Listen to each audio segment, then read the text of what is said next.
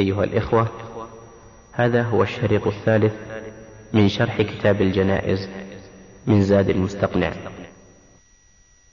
له مما لو دلكه بيده فيستحب أن لا يمس سائره إلا بخرقة مع أن الميت الآن بالنسبة للانكشاف كل بدنه مكشوف إلا إلا العورة.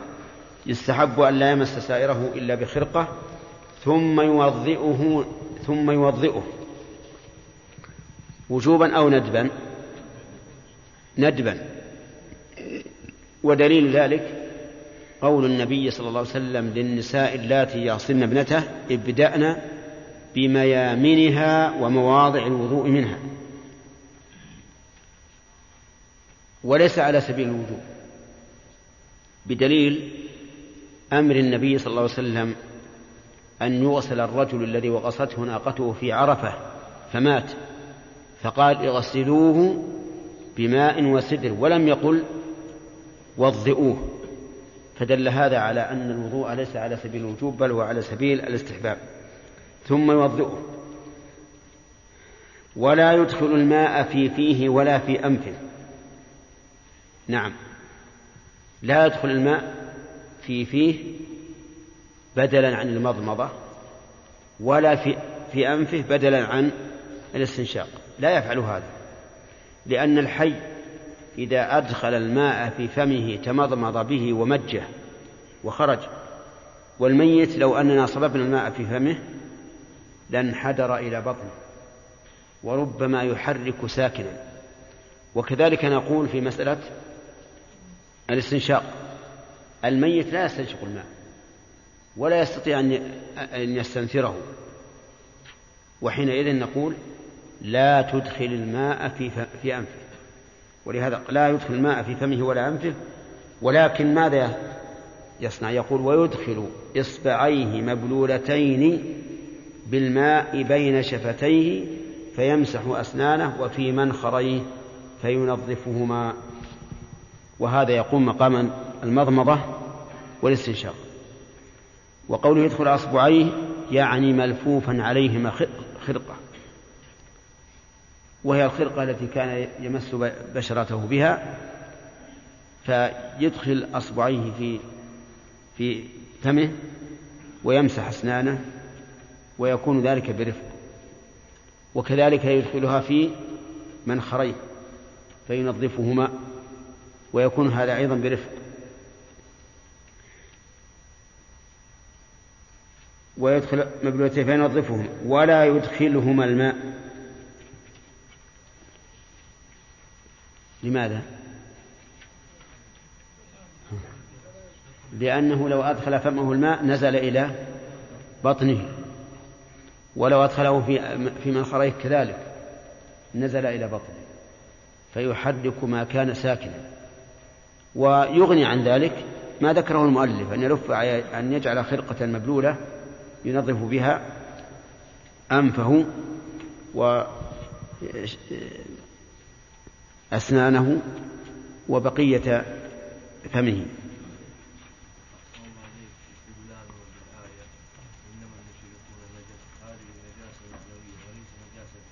نعم. فإنه ثبت عن النبي صلى الله عليه وسلم أنه ربط في المسجد أحد المشركين نعم فدل ذلك أن هذه ليست نجاسة أن الكافر يعني نجاسة معنوية وليس نعم. نعم. يقول إن الاستدلال بأن الكافر لا يغسل بقوله تعالى يا أيها الذين آمنوا إنما المشركون نجس فلا يقرب المسجد الحرام بعد من هذا.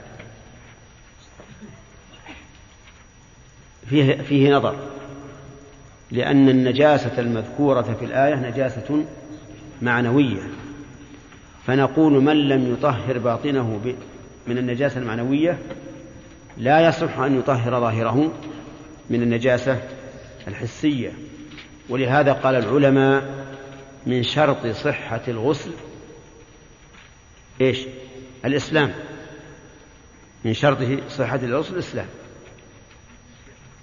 نعم. لا ما هي أبدانهم ليست نجسة لكنهم ليسوا أهلا للتطهير. نعم. نعم.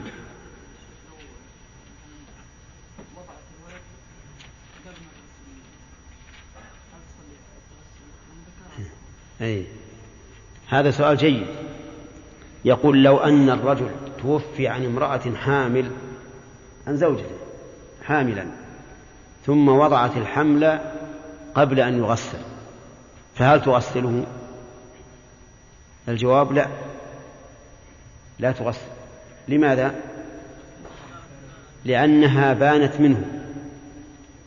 بانت منه. انقضت عدتها قبل أن يدفن زوجها. فصارت أجنبية ضد الحمى أو غير الحمى ليس في التوكل بل هو من التوكل. لأن لأن فعل الأسباب الواقية من الشر هذا من الأمور التي جاءت بها الشريعة. ولو حل هذا هذا لكان أقرب إلى المنع مما لو لم يحل. لأنه إذا حل يشبه الفرار من الطاعون بعد وقوعه في المكان. لكن الذي نرى أنه لا بأس به. لا, لا قبل حلول الوباء ولا ولا بعده. يمر بنا دائما كلمة فرض كفاية. فما معناها يا خالد؟ فرض كفاية أي إذا قام به البعض سقط الإثم على الباقي. نعم. ما الفرق بين فرض كفاية وبين فرض العين؟ فرض العين هو أن يكون المطلوب من كل شخص بعينه نعم. وفرض الكفاية هو يكون المطلوب من المجموع إذا قام به البعض سقط الإثم على الباقي. نعم. وفرض كفاية يقصد به وجود الفعل. بقطع النظر عن الفاعل تمام. طيب. يقول المؤلف إن غسل الميت فرض كفايه فما هو الدليل يا خالد؟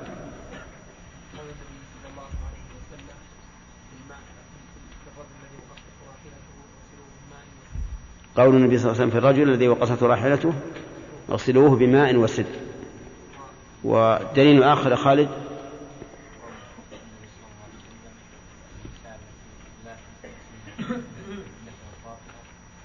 فاطمة.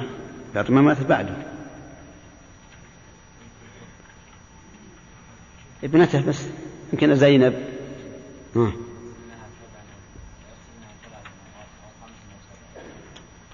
أو أكثر من ذلك إن رأيتن ذلك. طيب. ما هو الدليل على أن التكفين فرض كفاية؟ قول الرسول كفنوه في ثوبين نعم. الدليل على أن الصلاة فرض كفاية عليان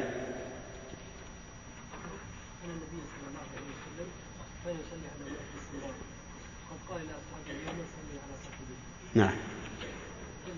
أمر النبي صلى الله عليه وسلم بالصلاة على الميت. صلوا على صاحبكم وما أشبه ذلك. طيب. هل حمل الميت فرض؟ شرافة نعم. ها. كيف؟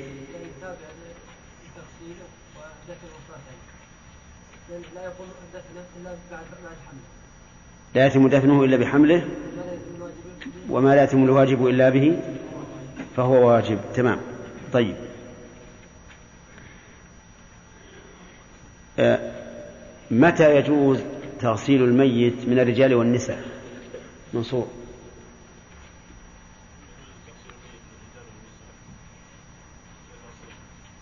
ها؟ لا لا. متى يجوز تغسيله من الرجال والنساء؟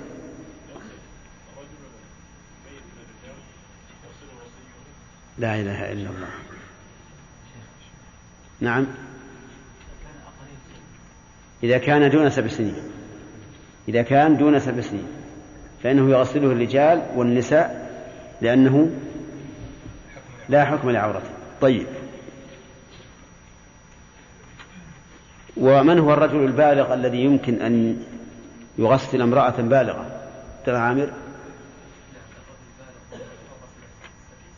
ها؟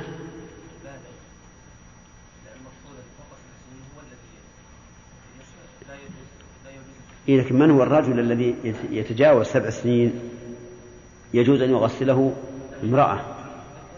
أو بالعكس ها؟ إذا كان زوجا أو أو سيدا. الزوج مع زوجته والسيد مع مع أمته. تمام. طيب. هل هناك دليل على أن الرجل يوصل المرأة أو بالعكس؟ الزوج يعني يوصل زوجته أو بالعكس؟ نعم. صحيح. والعكس.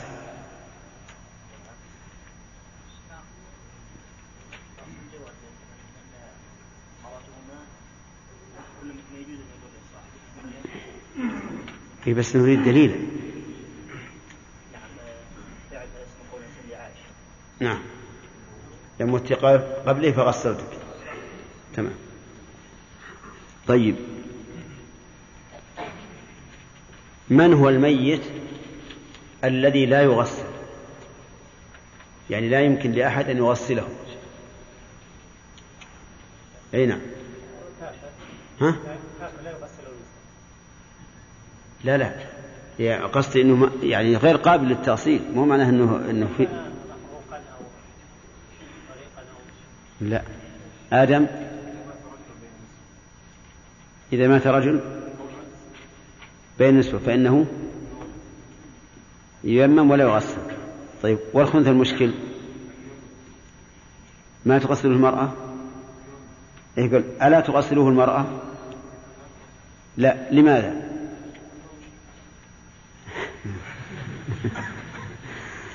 لأنه يحتمل أن يكون رجلا. لا تغسله المرأة لاحتمال أن يكون رجلا. ولا يغسله الرجل لاحتمال ها؟ لاحتمال أن يكون. طيب. لو كان زوجا. لا. سؤال آدم.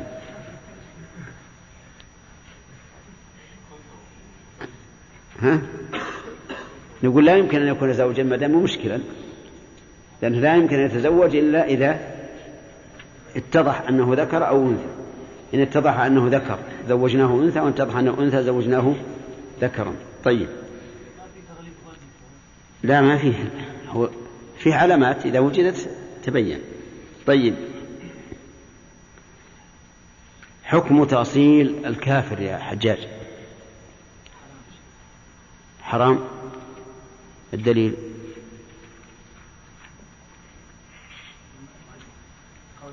لا قول المؤلف مو بدليل. قول المؤلف يحتج له ولا يحتج به. ها؟ لا حكم ما مو مو تعليل. حتى المؤلف ما علل حكم.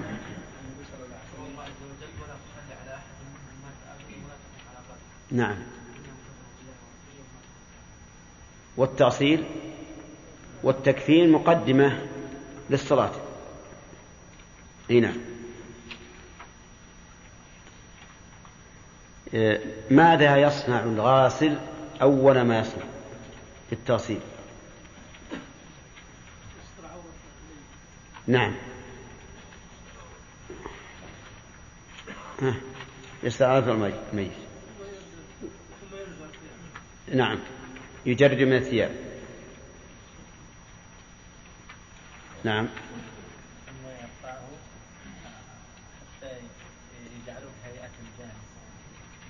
يرفع رأسه؟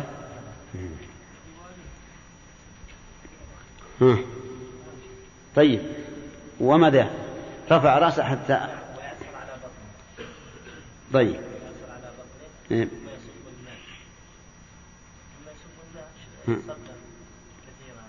أي.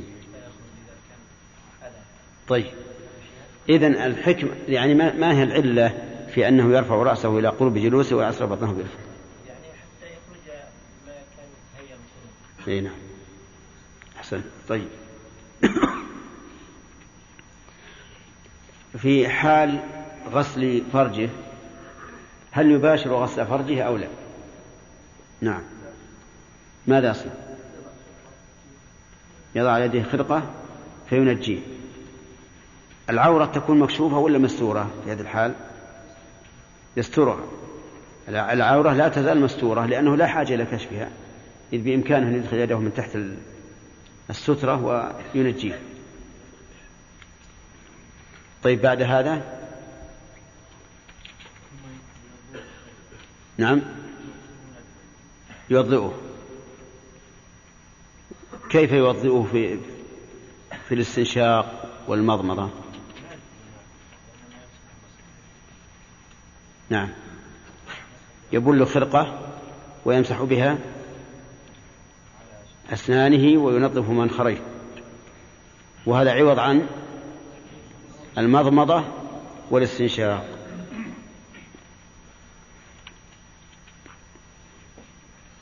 هل توضئته واجبة؟ أحمد. ليست بواجبة؟ أليس قد قال النبي صلى الله عليه وسلم للنساء اللاتي يغسلن ابنته؟ ابدأن بميامنها ومواضع الوضوء منها. ها. ما هو الذي يصرف عن الوجوب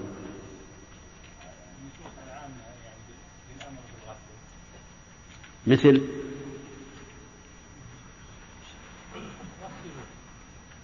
قول الرسول اغسلوه بماء وسدر ولم يذكر الوضوء. ثم إن البداءة باليمين ابداء بما يمينها ليست واجبة بالاتفاق فكذلك مواضع الوضوء. طيب.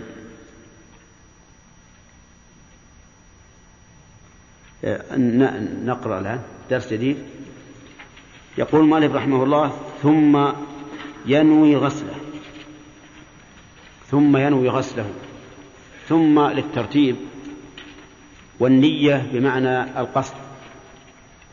وظاهر كلام المؤلف أن النية تكون بعد عمل ما سبق. بعد عمل ما سبق من الاستنجاء والتوضئة ولكن هذا فيه نظر. بل النية تتقدم الفعل لقول النبي صلى الله عليه وسلم إنما الأعمال بالنيات وإنما لكل امرئ ما نوى. ولعل هذه نية ولعل هذه نية أخرى. ينوي ينوي بها عموم الغسل. لأن ما سبق لا بد أن يكون بنية. ثم ينوي غسله و... و... ويسمي. يقول بسم الله. وهذا أيضا فيه نظر. لأن التسمية تكون بعد الاستنجاء قبل أن يوضئه. كما هو الحال في طهارة الحي. ويغسل برغوة السدر رأسه ولحيته فقط. أفادنا المؤلف رحمه الله أنه لا بد أن يعد الغاسل سدرا. يدقه ويضعه في إناء فيه ماء ثم يضربه بيديه حتى يكون له رغوة. هذه الرغوة يغسل بها رأسه ولحيته. وأما الثفل الباقي فإنه يغسل به سائر الجسد. وإنما خص الرأس واللحية بالرغوة لأننا لو غسلناه لو غسلناهما بالثفل لا بقي الثفل متفرقا في الشعور وصعب إخراجه منها. أما الرغوة فليس فيها ثفل وقول يغسل نعم يغسل رأسه ولحيته. إذا قال قائل ما هو الدليل على استحباب السدر في تغسيل الميت؟ فالجواب أن الدليل قوله صلى الله عليه وسلم اغسلوه بماء وسدر مع أنه محرم. ثم يغسل شقه الأيمن ثم الأيسر. لقول النبي صلى الله عليه وسلم ابدأنا بميامنها. فيصل الشق الأيمن ثم الأيسر ثم كله يعني بقية بدنه ثلاثا. لقول النبي صلى الله عليه وسلم للنساء اللاتي يغسلن ابنته يغسلنها ثلاثا. طيب يمر في كل مرة. يده على بطنه. نعم. من أجل أن يخرج ما كان متهيئا للخروج.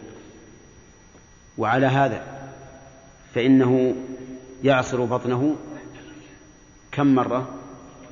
أربع مرات. المرة الأولى التي قبل الاستنجاء عندما يجلسه إلى قرب الجلوس عندما يرفع رأسه إلى قرب الجلوس وهذه المرة وثلاث مرات عند غسله.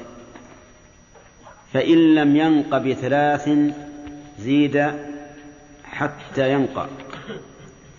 إن لم ينقى الفاعل الميت بثلاث فإنه يزيد حتى ينقى. لأن المقصود بذلك تطهيره. وعدم النقاء يكون في الغالب إذا كان الرجل صاحب حرفة بالطين والجبس وما أشبه ذلك أو كان مريضا مرضا طويلا فإن الأوساخ تتراكم عليه. فإذا غسلوه ثلاث مرات ولم ينقع فإنه يزاد حتى ينقع. ودليل ذلك قوله صلى الله عليه وسلم للنساء اللاتي يصلن ابنته يغسلنها ثلاثا أو خمسا أو سبعا أو أكثر من ذلك إن رأيتن ذلك.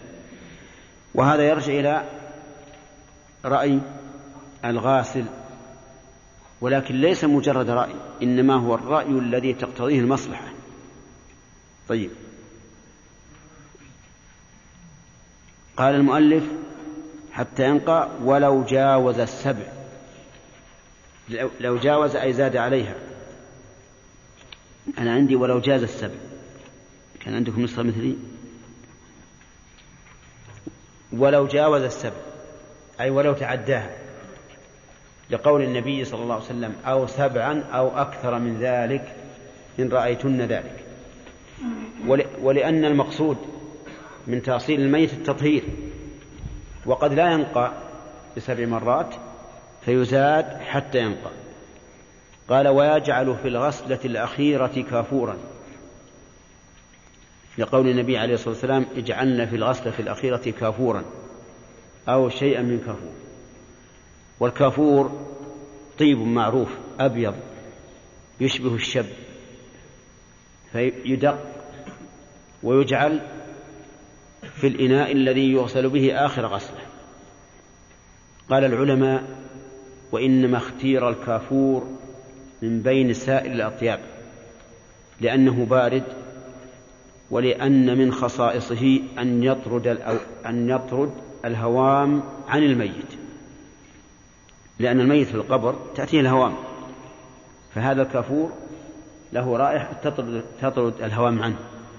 ففيه فائدتان. التبريد والثاني طرد الهوام. ولهذا قال النبي عليه الصلاة والسلام اجعلنا في الأصل الأخيرة كافورا. ثم قال والماء الحار والإشنان والخلال يستعمل إذا احتيج إليه.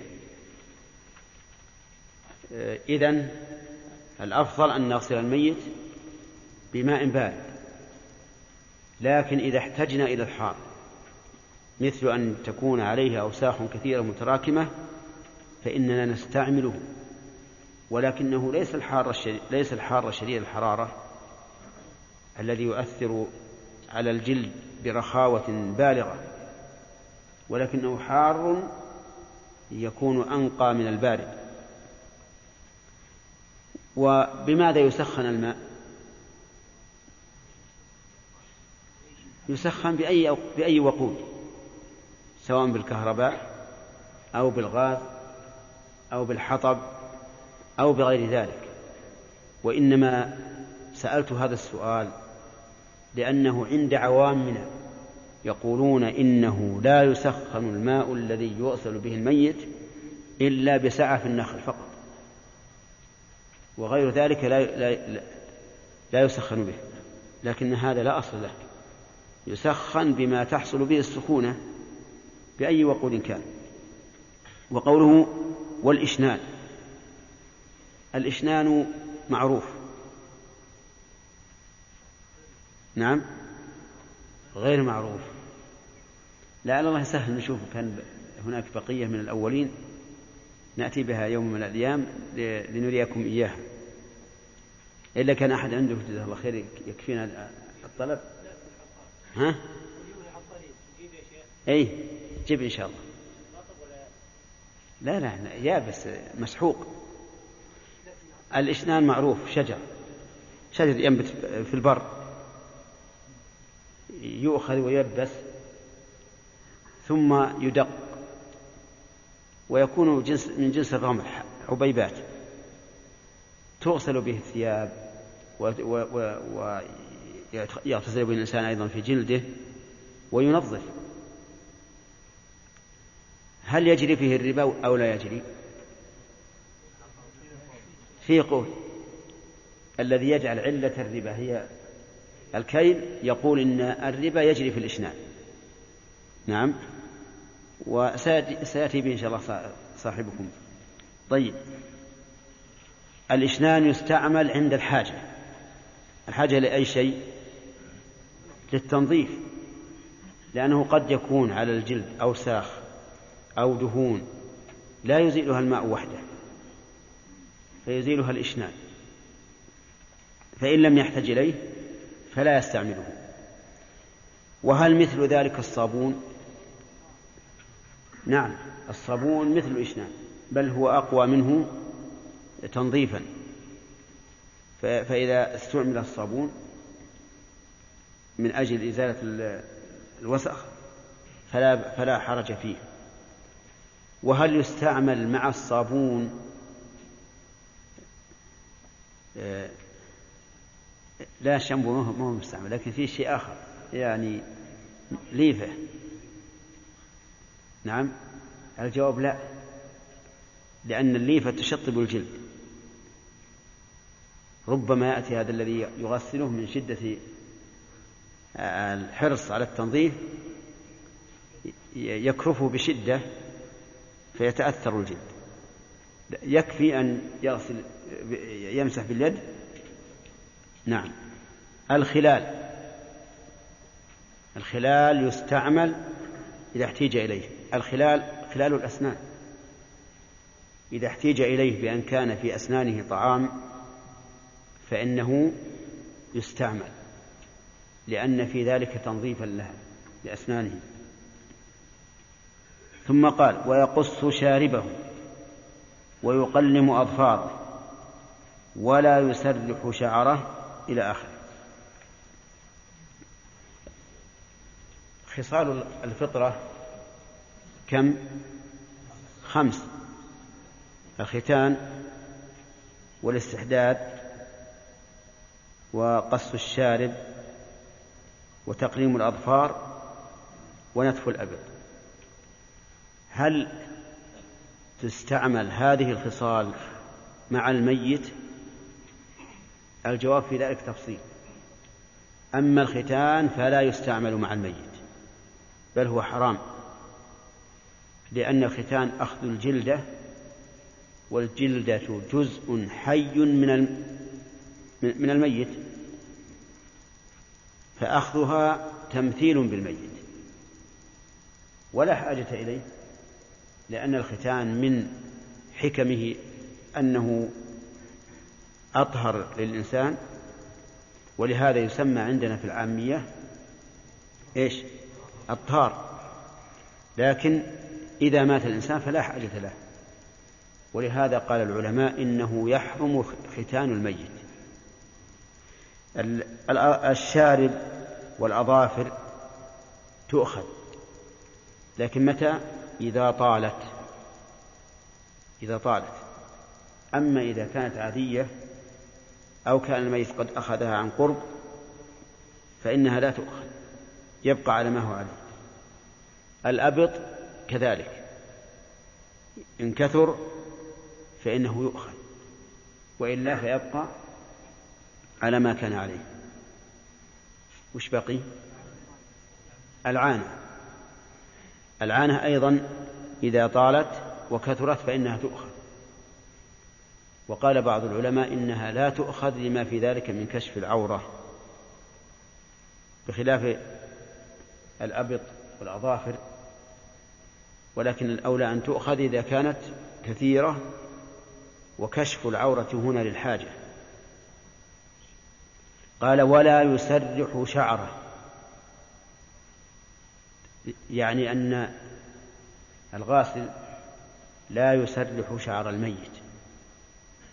لأن هذا يؤدي إلى أن تتقطع الشعر بالتسريح والمشط.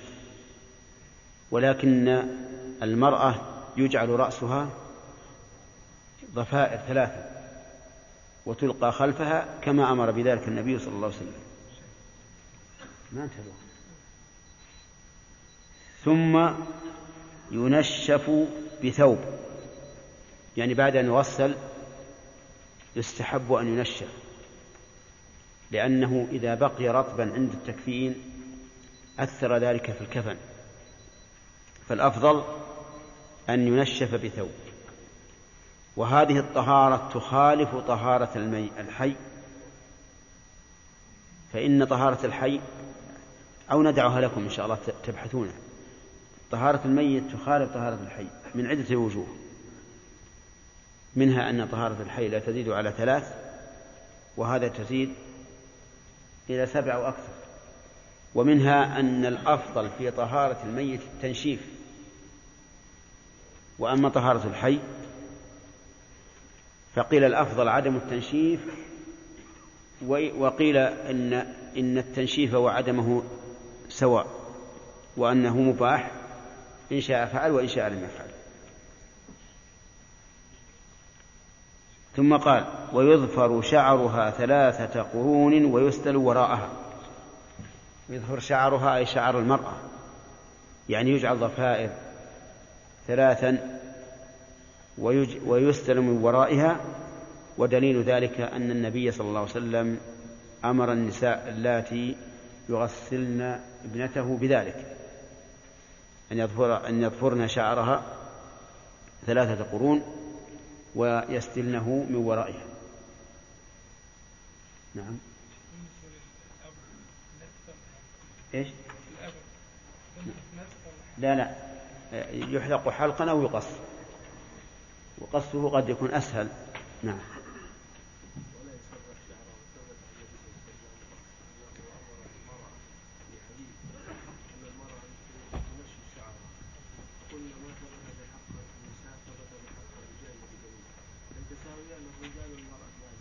في إيش؟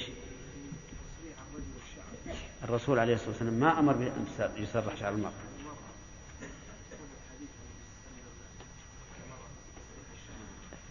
وهي حية؟ وهي حية. ما نعرف. الذي نعرف أن الرسول أمر بأن يظفر ثلاثة قرون ويسلم ورائهم إذا صح فهو يكون كالظفر يكون خاصا بالمرأة. نعم.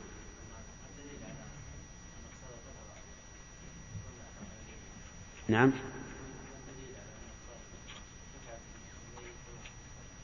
ما هي كلها؟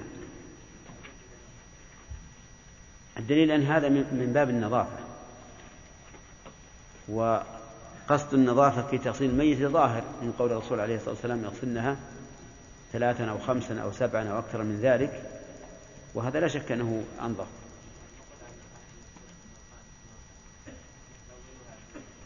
لا أدري. لكنه لكن معنى المعنى صحيح. نعم يا آدم.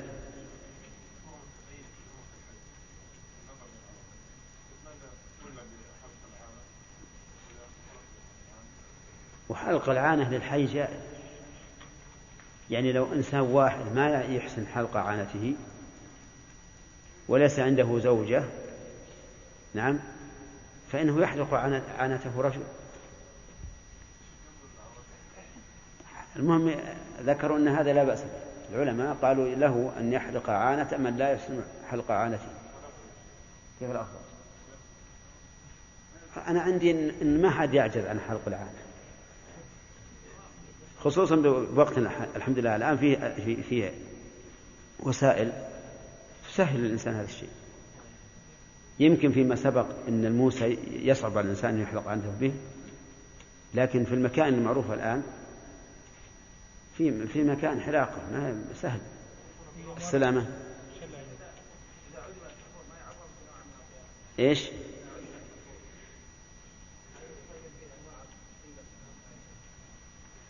أي نعم لا بأس. قوله لا تحنطوه يدل على أن كما سيأتي في التكفير يدل على أنه يجعل في الحنوط يجعل حنوط في الكفن ما هو في التغسيل. نعم. إيش؟ إيش؟ نعم. لا يعصر لأن هذا خطر على الجنين. ربما ينزلق. فالأولى أن لا يعصر نعم.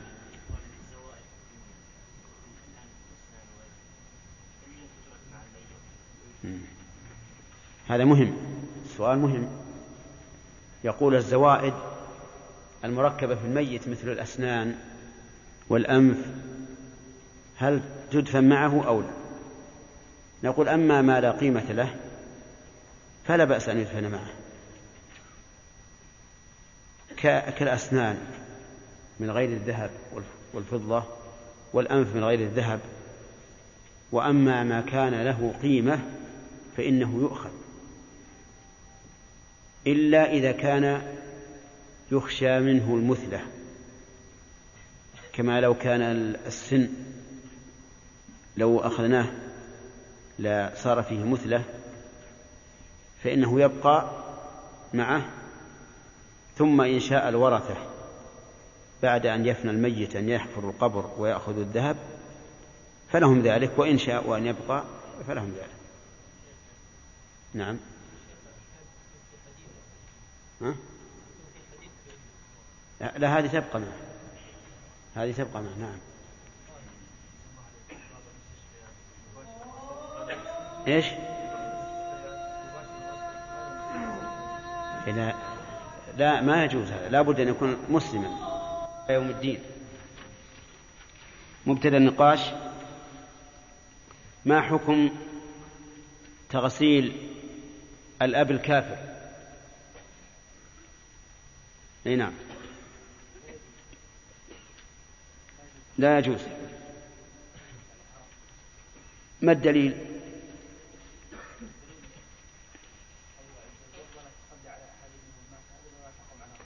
نعم وجه الدلالة؟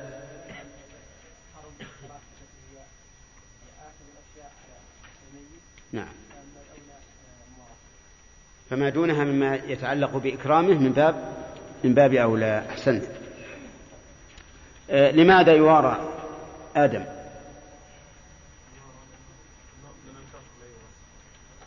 إيه لماذا يوارى؟ لماذا لا نلقيه في الزبالة ونتركه؟ لأن المؤلف يقول يجب أن يوارى. يعني يدفن ويستر.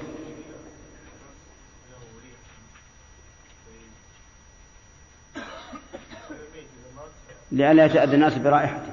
هذه واحد. وغير؟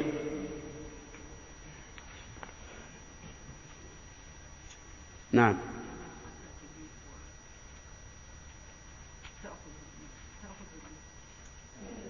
لا.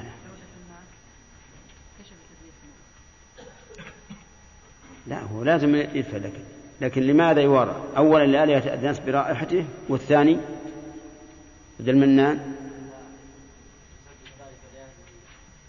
ها؟ نعم. لئلا يتأذى أهله بذلك.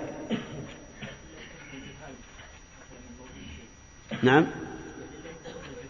لئلا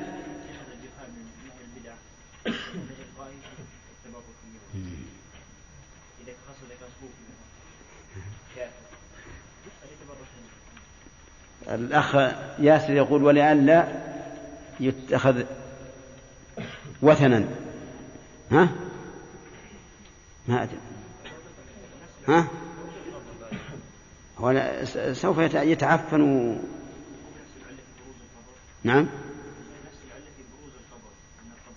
لا لا هذا معناه أنه يلقى في الزبالة كما تلقى الشاة إذا ماتت. نقول هذا لأنه يتأذى الناس برائحته. ويتأذى أهله بمشاهدته. نعم. هذان علتان واضحتان. طيب.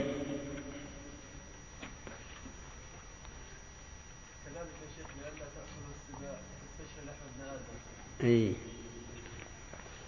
ربما هذه ربما تأكل السباع فتأخذ على بني آدم ولكن أنا أخبرك بأن السباع تأكل الحي أحسن من الميت. وهي متعودة على أكل السبع. على كل حال قد يوجد علل غير ما ذكرنا لكن اللي واضح لي الآن هما العلتان الأوليان. طيب. ما حكم ستر عورة الميت عند غسله؟ محمد. مطلقا. مطلقا. إلا إذا كان دون سبع سنين أحسنت. طيب المؤلف يقول ستر إذا أخذ بعصره ستر عورته وجرده. هل يدل ذلك على أن ستر العورة قبل التجريد؟ نعم. نعم. تستر عورته وتلف عليها خرقة قبل أن يجرد لأن لو جردناها قبل ستر عورته لانكشفت العورة. نعم. حكم توضئة الميت عند تغسيل عند تغسيله أمر مندوب. ما الدليل على أنه للندب وقد أمر به النبي صلى الله عليه وسلم النساء اللاتي يغسلن ابنته؟ قال ابدأن بما يمينها ومواضع الوضوء. نعم لأن المطلوب تغسيل الميت هي هو النظافة. ونظافة الميت وليس المقصود وليس المقصود منه وضوء الوضوء آه، للعبادة الشرعية. نعم. وأما غسل الميت هو للتنظيف. إذا لو أن الميت اغتسل قبل موته بخمس دقائق وتنظف بالصابون والشامبو وكل شيء ثم مات. فلا يغسل.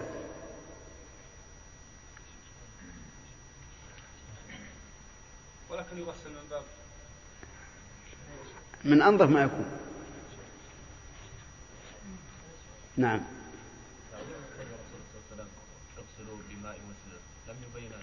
في الذي في الذي مات وقصته راحلته قال اغسلوه بماء وسدر ولم يأمرهم بتوضئته.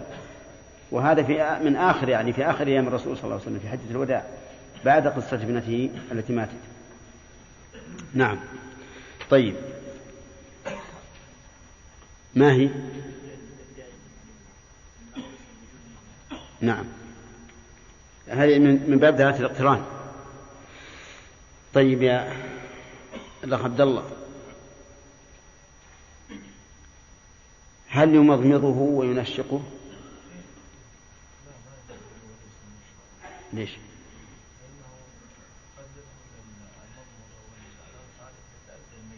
نعم. إيه. فيحرك ما كان ساكنا في بطنه. إي نعم لو دخل الماء إلى أنفه الميت ما يتأذى كل واحد. لكن لو لو دخل إلى معدته ربما يتحرك شيء. طيب. أما الاستنشاق فمتعذر لأن الميت لن يستنشق. نعم. طيب. كيف نغسل الميت بالسدر إذا قلنا إنه يغسل بالسدر عبد الملك. يؤتى بالسدر فإيش يعمل فيه؟ نعم. وإذا وضع في الماء يترك هكذا ولا يعمل فيه شيء آخر؟ حتى تخرج تطلع رغوته. ها ثم.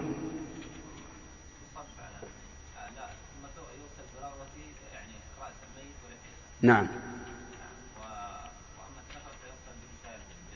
تمام. لماذا اختير السدر؟ سليم. لماذا اختير السدر؟ هذا واحد.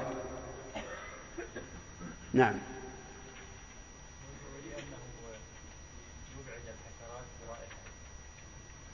لا.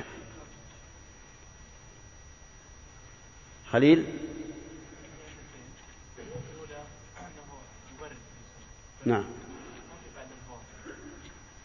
بعد الهوام لا. نعم. تنظيف. لأنه أكمل في التنظيف من غيره ولأنه بارد يبرد البدن. هكذا قال. طيب. بعد أن يعمل فيه ما يعمل من البداءة بميامنها بميامن الميت وغسل رأسه ولحيته بروة السدر كيف يغسل بقية بدنه؟ يحيى؟ لكن يغسل الظهر قبل البطن ولا البطن قبل الظهر؟ يبدأ بالأيمن ثم الأيسر. ما الدليل أنه يبدأ بالأيمن؟ ابدأنا بما يمنه تمام. طيب. أظن وقفنا على هذا. أخذنا؟ طيب. إذا لم ينقى بثلاث. سعود. يزيد رابعة ويقتصر عليها لو لو نقى بالرابعة. ها؟ يقتصر عليها. يزيد واحدة لماذا؟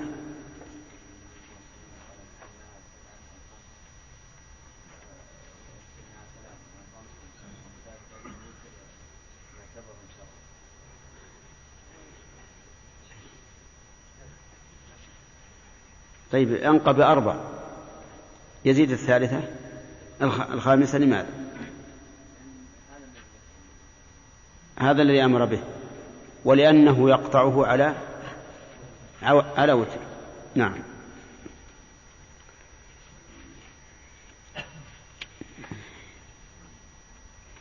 إذا لم ينق بثلاث فما منتهى الزيادة ها؟ لا إذا لم ينق بثلاث هل يزيد خامس آه، خمسة سبعة تسعة؟ خمسة. ما أنقى سبعة. لم ينقي ها؟ تسعة. وش تقولون؟ صحيح. لأنه قال ولو جاوز السبع. وفي الحديث أو سبعا أو أكثر من ذلك. إن رأيتن ذلك. طيب. التعليق بالرؤية هنا. تعليق اختيار أو مصلحة. نعم. داود. تعليق مصلحة. هل هناك ضابط لما فيه التخيير بين أن يكون اختيار أو مصلحة؟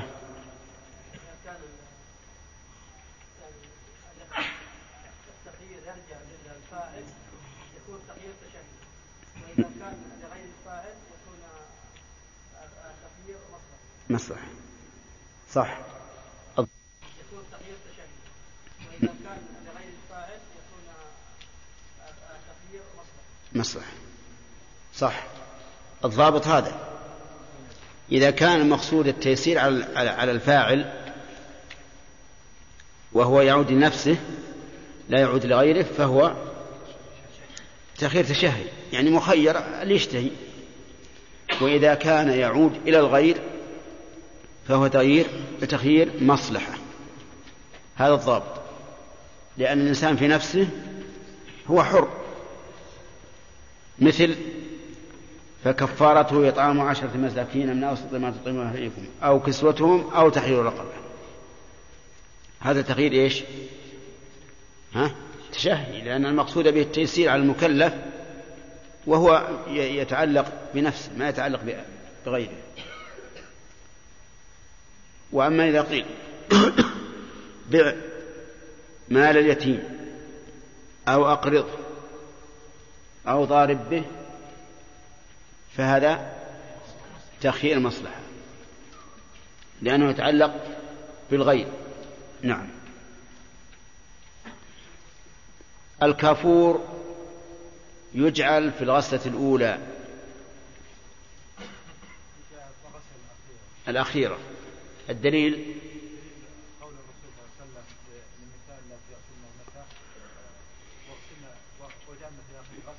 في الغسلة الأخيرة؟ نعم.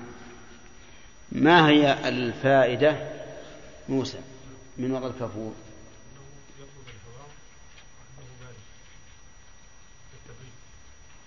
وغير. وغير.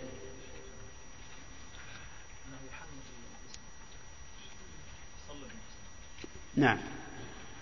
يصلبه أيضا هو له رائحة طيبة رائحة ذكية يعني قريبا أن يكون من نوع من الطين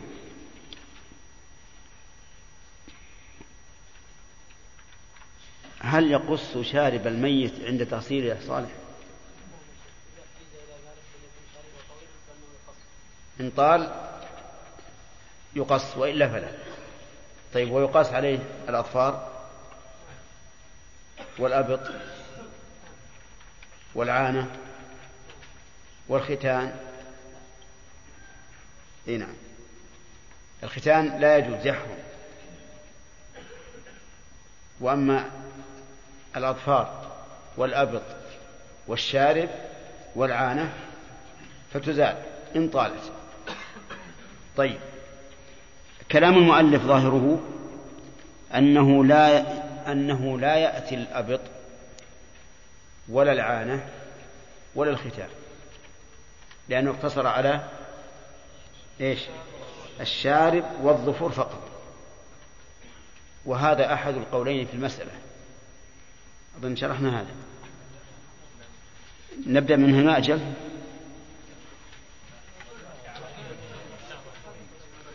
ما ذكرنا خلاف. طيب. ظاهر كلام المؤلف أنه لا لا, لا يأتي سوى الشارب والأظافر.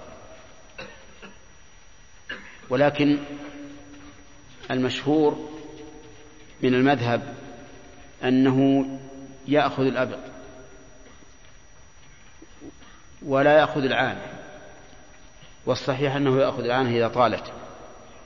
لأن أخذ العانة ونتف الإبط تقليم الأظفار قص الشارب كله من النظافة. والمشروع أن يخرج الميت نظيفا. يبقى عندنا مسألة العانة. كيف يحلقها؟ نقول لنا في هذا مخرجان. إما أن يقال إن هذه حاجة والنظر إليها جاء والنظر إلى العورة عند الحاج جائز. وإما أن يقال يمكن أن لا يحلقها حلقا بل يقصها قصا. والقص لا يحتاج ليس بضرورة أن يشاهده. يقول المؤلف إن الميتة يظفر شعرها ثلاثة قرون. ما معناها عبد الرحمن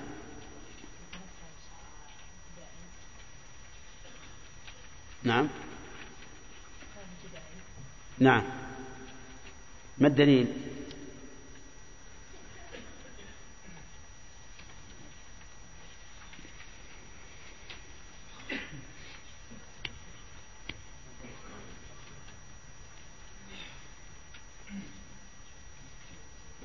دليل. نعم.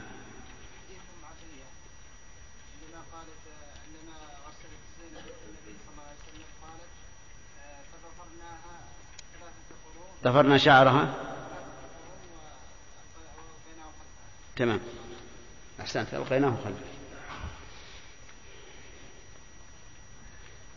ثم قال المؤلف رحمه الله وهو ابتداء الدرس اليوم. قال وإن خرج منه شيء بعد السبع حشي بقطن. خرج منه أي من الميت. شيء أي من بول أو غائط. أو دم أو ما أشبه ذلك. حشي بقطن. يعني سد بالقطن من أجل أن يتوقف. فإن لم يستمسك بالقطن فبطين حر. الطين الحر الذي ليس مخلوطا بالرمل. يعني طين قوي. لأن الطين القوي يسده يسد الخارج. واختاروا الطين لأنه أقرب إلى طبيعة الإنسان حيث إن الإنسان خلق منه وسيعاد إليه. فلهذا اختاروا الطين. ف ولهذا ثم يغسل, يغسل المحل ويوضأ. يغسل المحل يعني الذي أصابه ما خرج. يغسل للتنظيف. وإزالة النجاسة إن كان نجسا. ثم يوضأ. وإن خرج بعد تكفينه لم يعد الغسل. إن خرج شيء بعد التكفين لم يعد الغسل لأن في ذلك مشقة. إذ, إذ أننا لو, لو أننا أزلنا الكفن ثم نظفناه ثم كفناه مرة أخرى فربما يخرج شيء وحينئذ يكون فيه مشقة. فإذا خرج بعد التكفين تركناه. قال أهل قال الفقهاء رحمهم الله وهو من عندهم إذا خرج قبل السبع وجب غسله وإعادة الغسل. وإن خرج بعد السبع وجب غسله والوضوء. وإن خرج بعد التكفين لم يجب غسله ولا ولا إعادة الوضوء. فله أحوال ثلاث. ولهذا قال إن خرج بعد تكفينه لم يعد الغسل ويترك. ثم قال ومحرم ميت كحي. محرم ميت كحي أي في أحكامه ودليل ذلك قول النبي صلى الله عليه وسلم فإنه يبعث يوم القيامة ملبيا. فهذا يدل على أنه باق على إحرامه. وإذا كان كالحي قد يغسل بماء وسدر لقول النبي صلى الله عليه وسلم في الذي وقصت راحلته اغسلوه بماء وسدر ولأن استعمال السدر للمحرم ليس بحرام بل هو جائز. ولا يقرب طيبا لقول النبي صلى الله عليه وسلم ولا تحنطوه ولأن المحرم ممنوع من الطيب. ولا ولا يلبس ذكر مخيطا يعني لا يلبس الذكر قميصا أو سراويل أو عمامة أو غيرها مما يحرم على الحي. ودليل ذلك قوله صلى الله, صلى الله عليه وسلم فإنه يبعث يوم القيامة ملبيا. وظاهر كلام المؤلف أنها نعم لا باقي شوي.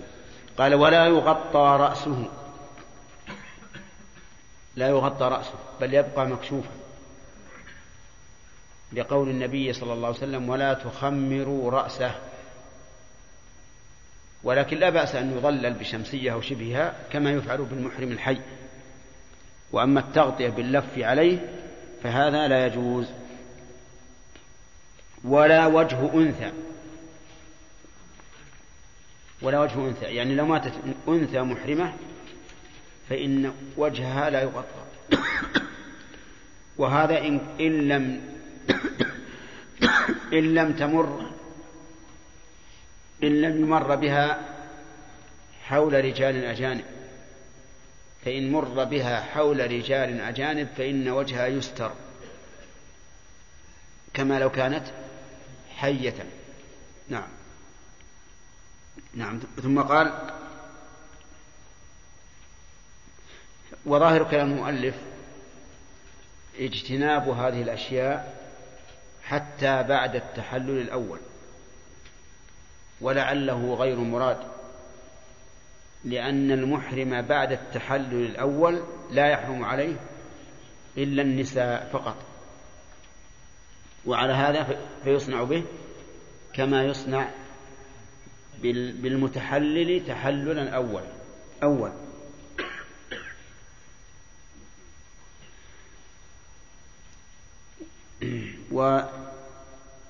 وفي قول النبي عليه الصلاة والسلام يبعث يوم القيامة ملبيا دليل على أنه لا يقضى عنه ما بقي من من نسكه.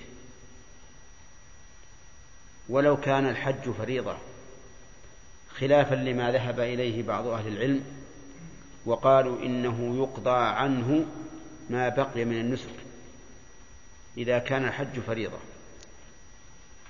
فإننا نقول في رد هذا القول إن النبي صلى الله, صلى الله عليه وسلم لم يقل لهم إيش؟ اقضوا عنه بقية النسك. ولو كان قضاء بقية النسك واجبا لبينه النبي صلى الله عليه وسلم. ولأننا لو قضينا عنه بقية نسكه لفوتنا عليه فائدة كبيرة جدا. وهي أنه يبعث يوم القيامة ملبيا. لأننا لو قضينا عنه بقية النسك يتحلل وانتهى من النسك. فيكون في قضاء بقية النسك عنه إساءة إلى الميت. بل نجعله يبقى. ونقول هذا الرجل شرع في أداء النسك ومات قبل إكماله ومن خرج من بيته مهاجرا إلى الله ورسوله ثم أدركه الموت فقد وقع أجره على الله. أما بالنسبة لنا فلا نتعرض له. نعم ثم قال ولا يغسل شهيد ومقتول ظلما إلا أن يكون جنبا. ولا يغسل شهيد لا نافية. والنفي يحتمل الكراهة ويحتمل التحريم. ولهذا اختلف أصحابنا رحمهم الله هل تغسيل الشهيد حرام أو مكروه؟ فقال بعضهم إنه مكروه وقال بعضهم إنه حرام والصحيح أنه حرام لأن النبي صلى الله عليه وسلم أمر بقتل بدر أن يدفنوا في ثيابهم وألا يغسلوا. ولأن التعصيل واجب ولا يترك الواجب من أجل فعل المكروه. لا يترك إلا لمحرم. وعلى هذا فالقول الصحيح في هذه المسألة أنه لا يغسل تحريما أو كراهة. تحريما. وقول الشهيد المراد بالشهيد هنا شهيد المعركة لا من في حكم الشهيد. المراد شهيد المعركة الذي يقتل وهو مقاتل لتكون كلمة الله العليا. أما من قاتل لوطنية أو قومية أو عصبية فليس بشهيد ولو قتل. لكن من قاتل حماية لوطنه الإسلامي من أجل أنه وطن إسلامي فقد قاتل ها لحماية الدين فيكون من هذا الوجه في سبيل الله. ولهذا يجب أن نبين لإخواننا في الجيش أنهم إنما يتأهبون للقتال لا دفاعا عن وطنهم من أجل أنه وطنهم. ولكن من أجل أنه وطن إسلامي يقاتلون لحماية الإسلام حتى يكونوا عند الموت شهداء. لأن النبي صلى الله عليه وسلم سئل عن الرجل يقاتل شجاعة ويقاتل حمية ويقاتل ليرى مكانه أي ذلك في سبيل الله؟ قال من قاتل لتكون كلمة الله هي العليا فهو في سبيل الله. فسئل من قاتل حمية. فالذي يقاتل حمية؟ نقول لماذا تقاتل حمية؟ هل هو حدب على قومك أو رغبة في بقاء الإسلام في بلادك؟ إن قال بالأول فليس بشهيد وإن قال بالثاني فهو شهيد. قال أن أقاتل حدبا على قومي ليبقى الإسلام في بلادي. قلنا إذن أنت في سبيل الله.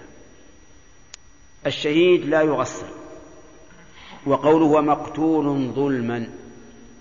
يعني أن المقتول ظلما لا يغسل أيضا لأن المقتول ظلما شهيد. قال النبي عليه الصلاة والسلام من قتل دون دمه فهو شهيد ومن قتل دون ماله فهو شهيد. هكذا قال المؤلف والصحيح أن المقتول ظلما يغسل كغيره من الناس ولا يمكن أن يساوى بشهيد المعركة. وإن كان يطلق عليه اسم شهيد فالمطعون أيضا شهيد والمبطون شهيد والغريق شهيد والحريق شهيد. وليس كل ما أطلق عليه اسم الشهيد يكون حكمه كشهيد المعركة. لأن شهيد المعركة يا إخواننا مد رقبته إلى عدوه ليقطعها في سبيل الله. والمقتول ظلما. أكره على المقاتلة. أكره على المقاتلة حتى قتل. فبينهما فرق عظيم. ولهذا يجب أن لا نظن أن الشهداء في مرتبة واحدة وإن كانوا شهداء. كل في مرتبته. ولكل درجات مما عملوا فالصحيح أن جميع الموتى من المسلمين يغسلون ويكفنون ويصلى عليهم إلا شهداء المعركة فقط. فهؤلاء لا يصلى عليهم لا يغسلون ولا يكفنون ولا يصلى عليهم لكن لماذا؟ لأن المقصود بالشهادة بالصلاة عليهم الشفاعة لهم. وكفى ببارقة السيوف على رؤوسهم شفاعة. كفى بذلك. فهم يشفع لهم هذا البذل الذي بذلوه. بذلوا أغلى ما عندهم وهي النفوس لإعلاء كلمة الله.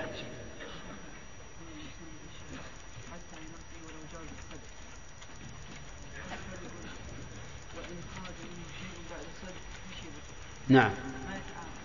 لا ما يتعاطى. لأن هذا في التأصيل وهذا في إزالة النجاسة. لا ما هو على كل حال شيء نعم. نعم. نعم. نعم.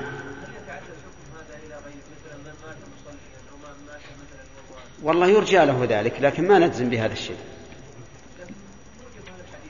أقول لأن القياس القياس في العبادات أو في الثواب فيه نظر. وحديث يبعث العبد على ما مات عليه يعني من التوحيد والإخلاص. ولا يلزم منه أنه إذا مات مصليا فإنه يبعث مصليا وإذا مات طالب علم فإنه يبعث طالب علم. لكن يرجى ذلك إن شاء الله. نعم. نعم. أي نعم. وقال اني سمعت رسول الله صلى الله عليه وسلم يقول ان الميت يبعث بالثوب الذي مات عليه هذه هذه مخالف فيها رضي الله عنه. فإن أقول فإن كثيرا من العلماء يقول المراد بالثياب هنا ثياب التقوى. ما هو ثياب اللباس الحسية؟ الله يسلمك. الله. نعم. إيش؟ لا ما يشوفونه نعم. نعم. إيش؟ إيش؟ إيه. المهم هذا شجر الإشنان. جابه الأخ النوشان جزاه الله خير. وهذا مسحوق.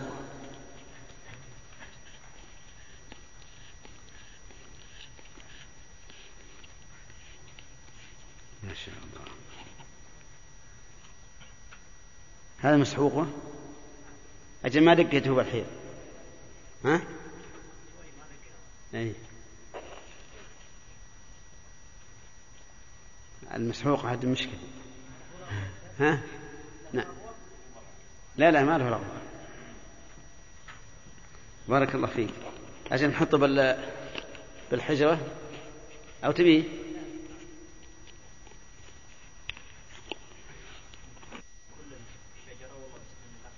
لا هو من كل شجرة ولا من أوراقه فقط؟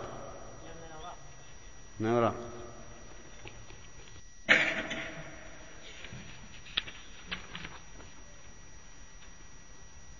ولا يغسل شهيد ومقتول ظلما إلى آخره. مناقشة؟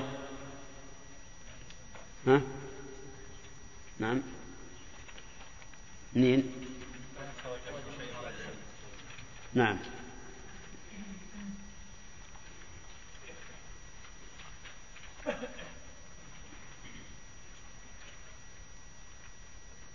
إذا خرج من الميت شيء بعد غسله فقد ذكرنا بل إذا خرج منه شيء ذكرنا أنه على ثلاثة أقسام. نعم.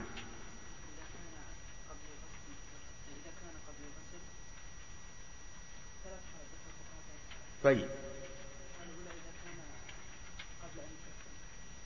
لا. إذا كان قبل السبع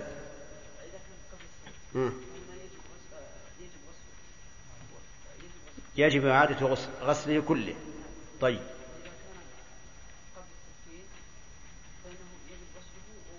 اللي قبل التكفين حتى اللي قبل السبع قبل التكفين.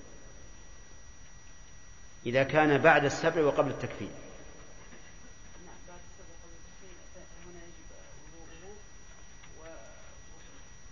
كيف غسل؟ إذا لا فرق بين هذه والأولى. نعم. إذا كان قبل السبع وجب تغسيله إعادة تغسيله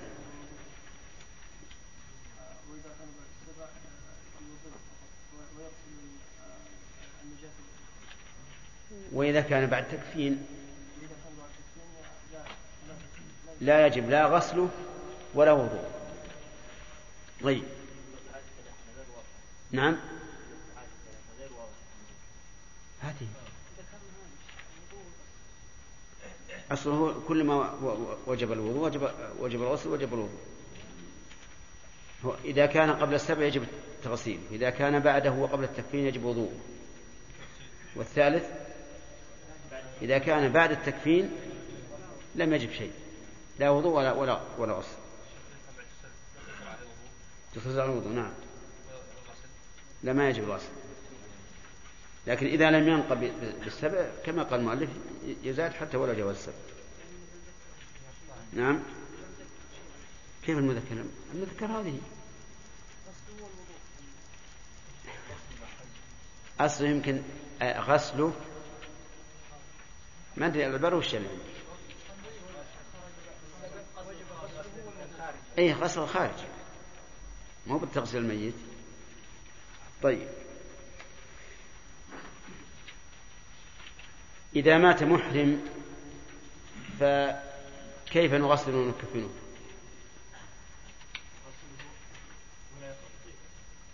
نغسل بإيش؟ بماء وسدر ها؟ وهل نجعل معه كفورا كفورا أو لا؟ لا نجعل لأن الكفور نوع من الطيب. طيب وبماذا نكفنه عبد الله؟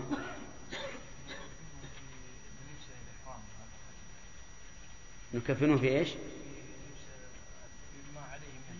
في ثوبين. طيب. وهل نغطي جميع جسده يا بدر؟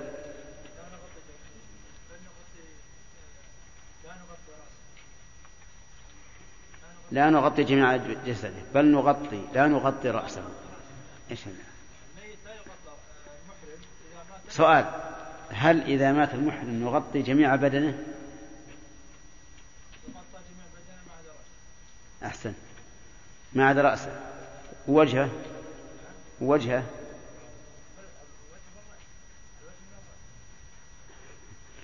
ما قال أحد من أهل العلم إن الوجه من الرأس؟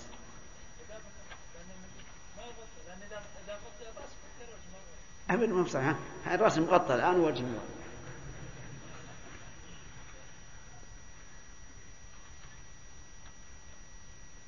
إيش؟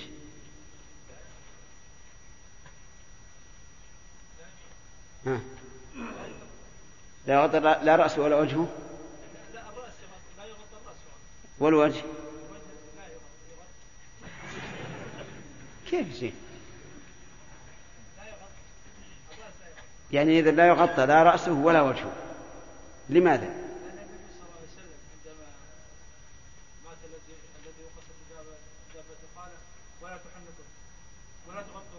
ولا تغطوا رأسه. وهل قال ولا وجهه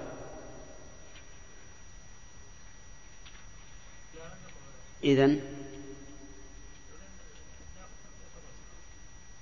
طيب أنا أسألك لو كنت محرما هل يجوز أن تغطي وجهك أو لا؟ أنت محرم. يجوز تغطي وجهك ولا لا؟ ها. واحد محرم قال هكذا بوجه يجوز ولا ما يجوز؟ يجوز؟ طيب إذا مات ما الذي يحرم تغطية وجهه بعد موته؟ هل ترى شيء يوجب؟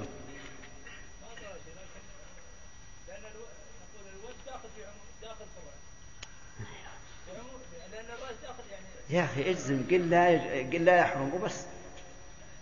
لا يحرم بس. وش ماذا تقولون؟ صحيح لا يحرم. لأن المحرم على المحرم تغطية الرأس فقط.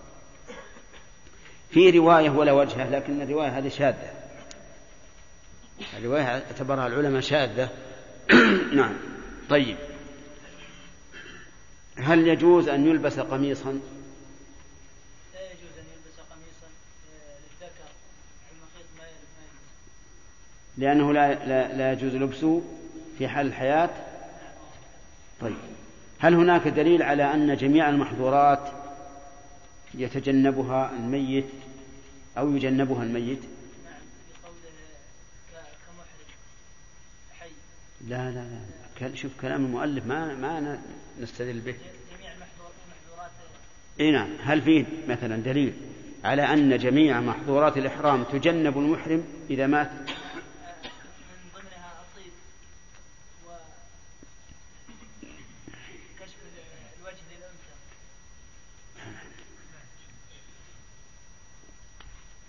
نعم.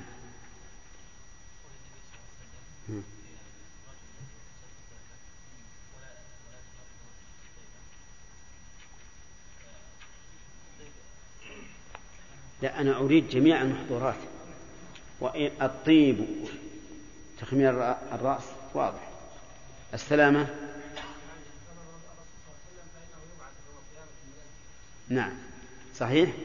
فإنه يبعث يوم القيامة ملبيا. فهذا التعليل يقتضي أن يجنب جميع محظورات الإحرام. تمام.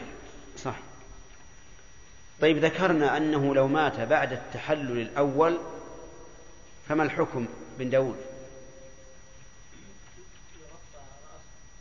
يعمل به ما يعمل الحج لأنه لا يحرم على الحج بعد التحلل الأول إلا إتيان نعم فيجوز له أن يفعل كل ما يفعل ويمكن أن يؤخذ من قوله فإنه يبعث يوم القيامة ملبيا لأنه إذا حل التحلل الأول انقطعت التلبية. التلبية تنقطع متى؟ ها؟ بعد عند رمي جم- جمرة العقبة نعم. طيب.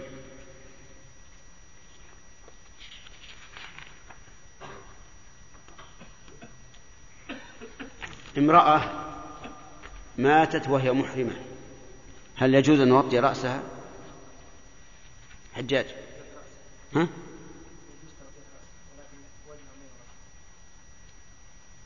يجوز أن يغطى رأسه وهي محرمة. وهي حية يغطى الرأس وهي ميتة من باب أولى إيه. طيب وجهه وجهها ما يغطى لأن في في في في إحرامها في حياتها لا يغطى وجهها طيب هي سي- سي- سيمر بها من عند من عند الرجال. نعم. إذا زال الموجب للتغطية كشفناها أحسنت. تمام. طيب. من الذي يموت من المسلمين ولا يغسل؟ ها. نعم. الشهيد. ما هو الدليل؟ ما هو الدليل؟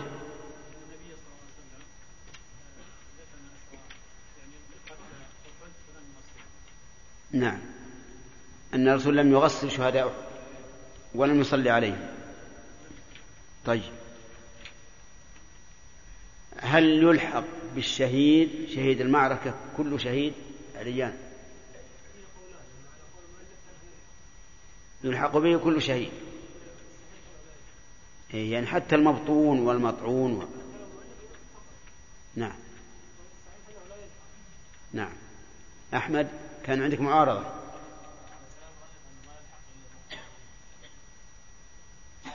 وعلى رأيك أنه يلحق به كل شهيد؟ ها؟ إيش؟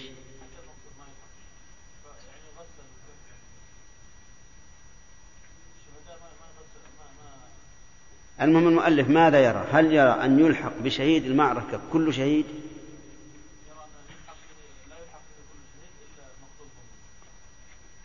ها. يعني لا. تقول لا. لا يرى هذا. نعم. لا يغرنك رفع ابن داود يده. ترى بعض الناس يرفع يده عشان يوهم ذاك. نعم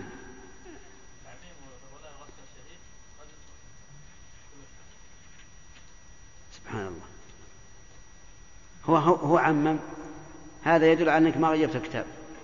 ما حفظت المؤلف يقول ولا قصر شهيد ومعركة. يعني عندك معركة؟ شرح؟ نعم. لا هي المراد شهيد المعركة. ها؟ إيه؟ هي يمكن في بعض النسخ.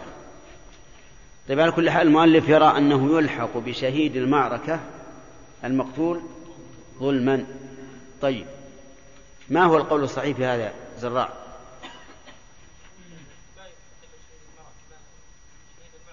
يعني لا يلحق بشهيد المعركة إلا شهيد المعركة. ها. ما هو القول الراجح؟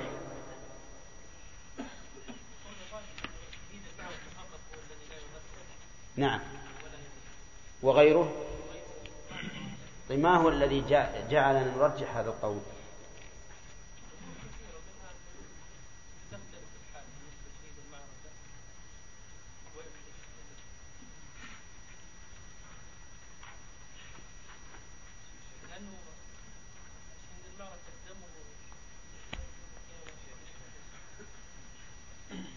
نشان شهيد المعركة قدم رقبته للأعداء ليضربوها فغيره لم يفعل ذلك هذا هذا يمكن أن نقولها إذا رددنا القياس. لكن ما هو الدليل على وجوب تأصيل المقتول ظلما؟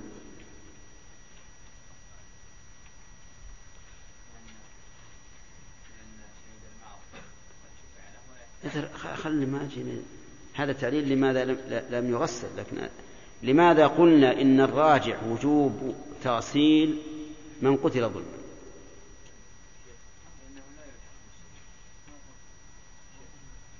سبحان الله.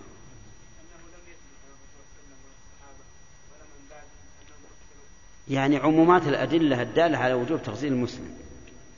كل مسلم الأصل من تأصيله وتكفينه وصلاة عليه فرض كفاية. كل مسلم هذا الأصل.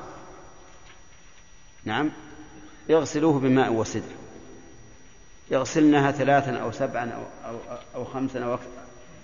نعم. ثلاثا أو خمسا أو سبعا أو أكثر من ذلك. فالأصل في كل مسلم يموت إيش؟ التأصيل. هذا العموم لا يمكن أن نخرج منه شيئا إلا ما دل عليه الدليل. شهيد المعركة دل عليه الدليل. ألحق الفقهاء به المقتول ظلما. قالوا لأن النبي صلى الله عليه وسلم قال من قتل دون دمه فهو شهيد ومن قتل دون أهله فهو شهيد ومن قتل دون ماله فهو شهيد. نقول هذا الإلحاق لا يصح. لا يصح. للفرق العظيم بين شهادة هذا وهذا. وإلا فقولوا أيضا إن المطعون لا يغسل لأنه شهيد. فالصحيح أنه يغسل المقتول ظلما. نعم. نعم. هذا هو الصحيح. ما صلى. ما صلى. صلى في آخر حياته خرج فصلى عليهم دعا لهم دعاء عاد عاد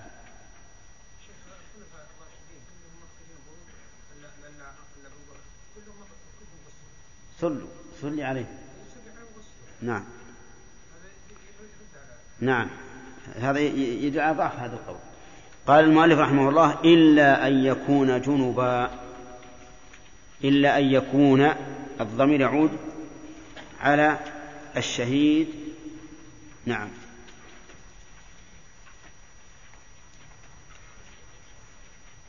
اللي عندي يا إخواني ترى في المتن ولا يغسل شهيد. نعم.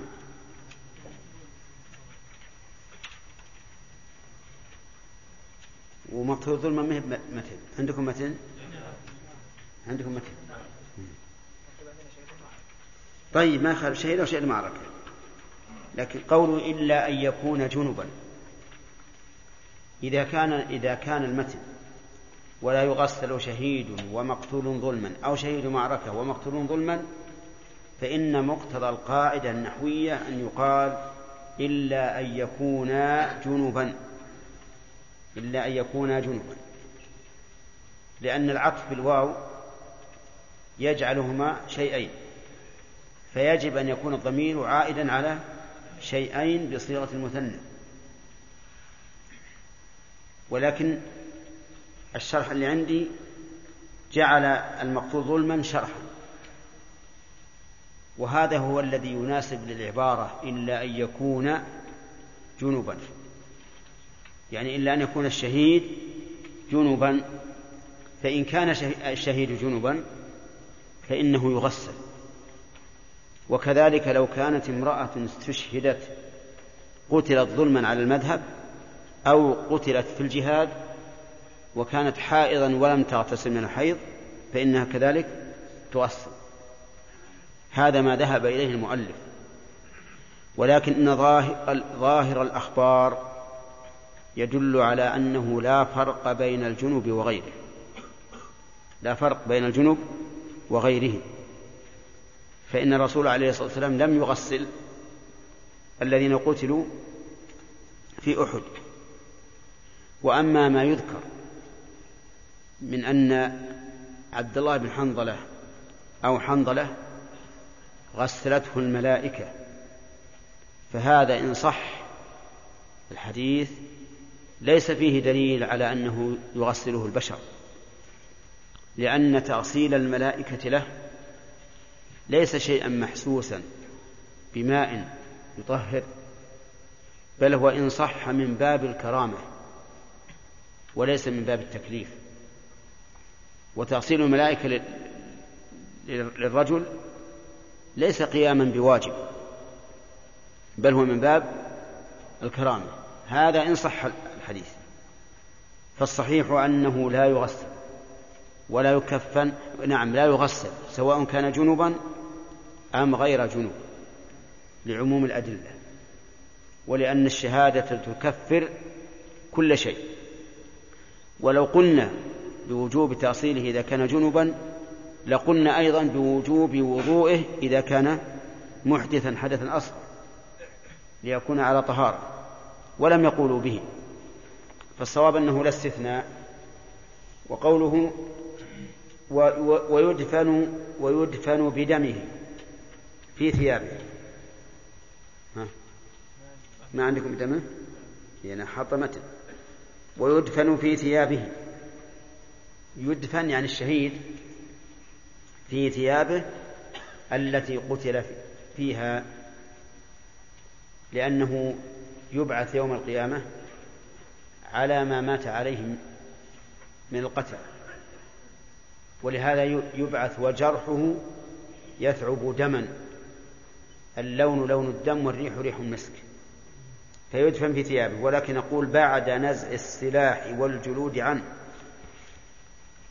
يعني إذا كان معه جلود مثل سير ربط به إزارة أو رداءة أو ما أشبه ذلك أو معه سلاح قد حمله فإنه ينزع منه. لأن هذا لا يدخل في الثياب. ولأنه ورد في الحديث أن النبي عليه الصلاة والسلام أمر بقتل أحد أن ينزع عنهم الحديد والجلود وأن يدفنوا في ثيابهم بدمائهم. وإن سلبها إن سلبها الضمير الذي هو نائب الفاعل يعود على الثياب. ومعنى سلبه إياها أنها تؤخذ منه مثل أن يأخذها العدو ويدعه عاريا. فإن قال كفن بغيرها وجوبا لأنه لا بد من التكفين للميت لقوله صلى الله عليه وسلم كفنوه في ثوبين وإن سلب كفن بغيرها ولا يصلى عليه. ولا يصلى عليه. لا يصلي عليه أحد من الناس لا الإمام ولا غير الإمام. لأن النبي صلى الله عليه وسلم لم يصلي على شهداء أحد. ولأن الحكمة من الصلاة الشفاعة لقول النبي صلى الله عليه وسلم ما من رجل مسلم يموت فيقوم على جنازته أربعون رجلا لا يشركون بالله شيئا إلا شفعهم الله فيه. فدل هذا على أن الحكمة من الصلاة هي الشفاعة. والشهيد يكفر عنه كل شيء إلا الدين فإن الدين لا يسقط بالشهادة.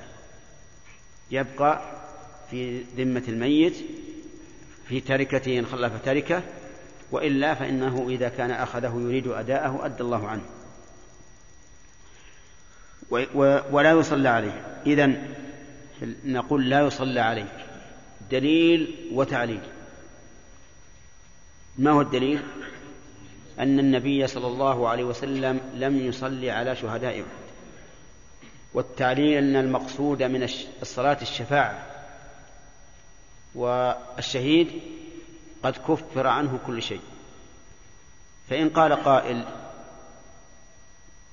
أليس النبي صلى الله عليه وسلم قد خرج في آخر حياته إلى أحد وصلى عليهم فالجواب أن هذه ليست صلاة الميت لأن صلاة الميت يجب أن تكون قبل الدفن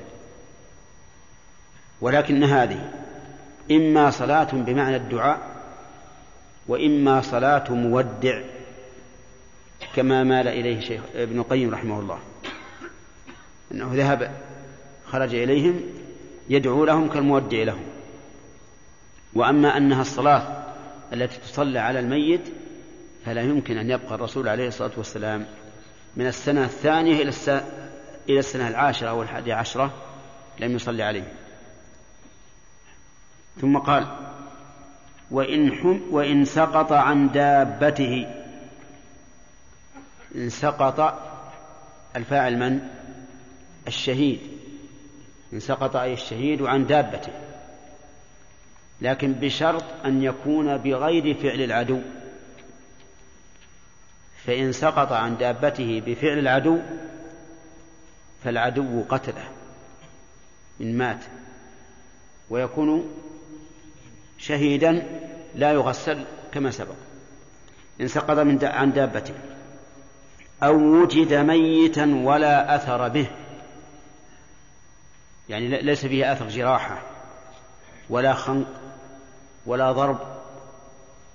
وجد ميتا فإنه يغسل ويكفن ويصلى عليه. وهذا له دليل نظري. وذلك أن هذا الميت وجب بموته أن يغسل ويكفن ويصلى عليه. وكونه وكون موته من فعل العدو إيش؟ مشكوك فيه لأنه ليس فيه أثر. ولا يمكن أن ندع اليقين ها؟ بالشك. بل يجب أن يغسل ويكفن ويصلى عليه. وقول المؤلف ولا أثر به يخرج به ما لو وجد به أثر. مثل جرح. خنق ضرب ضربات مميتة فإنه يحكم بالظاهر هنا وهو أن الذي فعل به ذلك العدو وعلى هذا فيكون شهيدا لا يغسل ولا يكفن ولا يصلى عليه. وهنا غلبنا الظاهر على الأصل. غلبنا الظاهر على الأصل. كيف غلبنا الظاهر على الأصل؟ لأن الأصل وجوب التأصيل. أيها الإخوة وبنهاية هذه المادة نودعكم ونلقاكم إن شاء الله في إصدارات قادمة. مع تحيات مؤسسة الاستقامة الإسلامية للإنتاج والتوزيع في عنيزة. رقم الهاتف والفاكس صفر ستة ثلاثة ستة أربعة خمسة ثمانية ثمانية صفر ورقم صندوق البريد اثنان وخمسمائة وألف